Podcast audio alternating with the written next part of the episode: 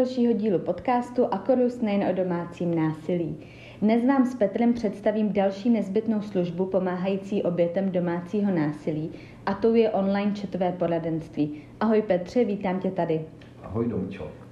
Tak děkuji, že jsi dnes opět přišel a budeš odpovídat na mé otázky. Tak a já rovnou začnu. V dnešním moderním světě, který je z velké části online, je určitě četové poradenství nesmírně výhodné a prospěšné. Tak můžeš prosím posluchačům na úvod zmínit největší výhody právě online chatu? Eh, tak co se týče jakoby vůbec to online prostředí, tak eh, nedá se říct, že by to bylo úplně stoprocentně jakoby eh, výhodný, zároveň to má i své nevýhody. Mm-hmm. Jo? Pro, ty, pro ty klienty je to samozřejmě anonymní prostředí, můžou být vlastně jakoby doma, ve svém domácím prostředí. Je to teda hodně anonymní s tím, že jakoby ten kontakt vlastně s tím pracovníkem není ani jako zvukový, ani vizuální. Mm-hmm. Eh, což pro někoho může být vlastně jakoby hodně bezpečný. Zároveň to internetové prostředí sebou nese dva takové jakoby známé aspekty. První je, že vlastně to eh, online prostředí eh, budí nějakou jakoby větší důvěru. A zároveň, pokud tam už ty lidi jsou, tak jsou víc jakoby otevřený, to znamená, že řeknou věci, které by eh, třeba normálně neřekli, mm-hmm. nebo by měli větší zábrany, což samozřejmě pak obecně se může být výhodné, ale zase dá se to jakoby zneužívat. Mm-hmm. Dobře. A je nějakým způsobem tento čet limitovaný? Je určený pouze pro nějakou určitou skupinu lidí? My to, ta naše cílová skupina, eh, tam jsou vlastně tři takové oblasti. První jsou osoby ohrožené domácím násilím, starší 16 let. Mm-hmm. Druhá skupina jsou vlastně zase eh, dospělé osoby, kteří domácí násilí zažili v minulosti, ale teď by z nějakého důvodu o tom chtěli hovořit nebo to téma otevřít. A třetí skupina jsou vlastně osoby, které mají buď jakoby, že jejich, eh, jejich příbuzní nebo známí jsou nějakým způsobem tímhle problémem jako zasažení nebo ohrožení a chtějí o tom vlastně se poradit nebo o tom promluvit. Mm-hmm, dobře. A kdo je vlastně na té druhé straně četu?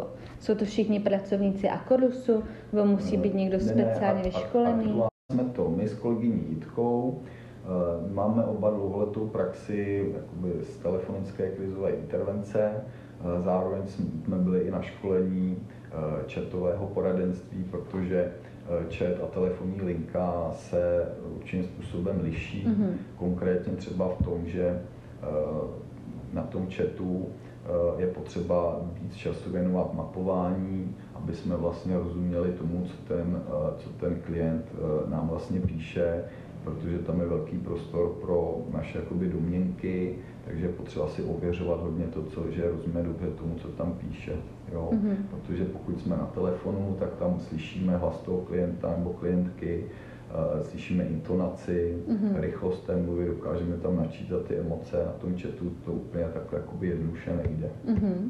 Dobře, rozumím.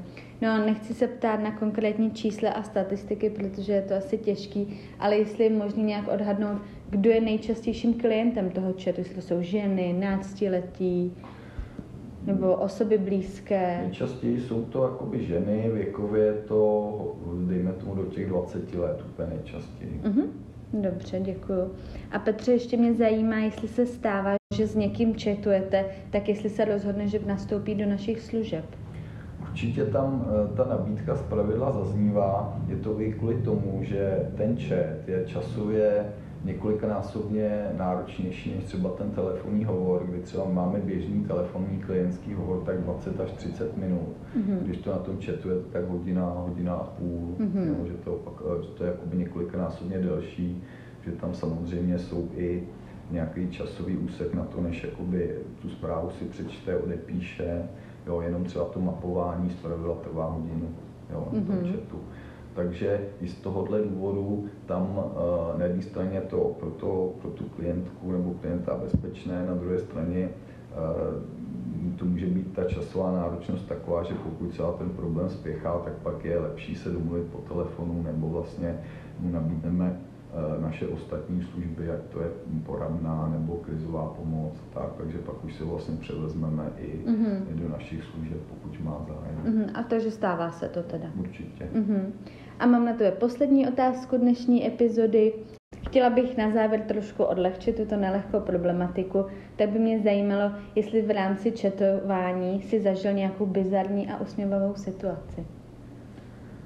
No vlastně ani moc ne, protože uh, i vzhledem k tomu, že my jsme na společné platformě s Elinkou, kde vlastně uh, mají hodně, jsou ostatní linky, které jsou zaměřené na děti, tak my hodně často musíme vlastně odmítat dětské klienty, kteří mm-hmm. se třeba do ostatních linek nedostanou a nestačí si přečíst naši jako cílovou skupinu a věkový limit. Uh, takže uh, je bohužel z tohle důvodu musíme odmítat, což jako je taky neveselý. No. Mm-hmm. asi tak. Mm-hmm, dobře. No tak to je pro dnešní epizodu vše.